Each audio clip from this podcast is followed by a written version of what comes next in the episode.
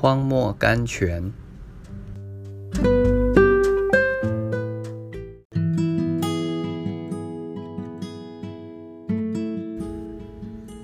十二月八日，你们既是神的选民，就要穿上怜悯、恩慈。哥罗西书三章十二节。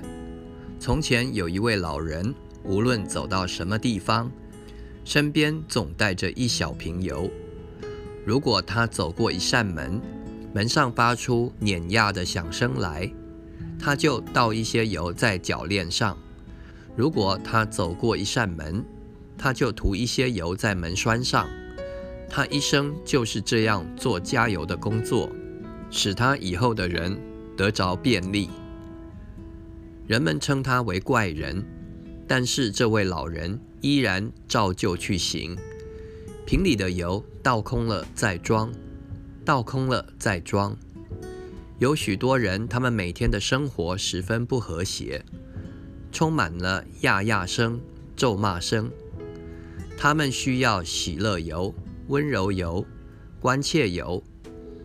你身上有没有带着油呢？你应当随时带着你的帮助油，从早到晚去分给人。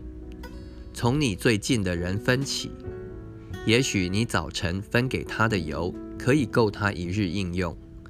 把喜乐油分给沮丧的人，对绝望的人说一句鼓励的话。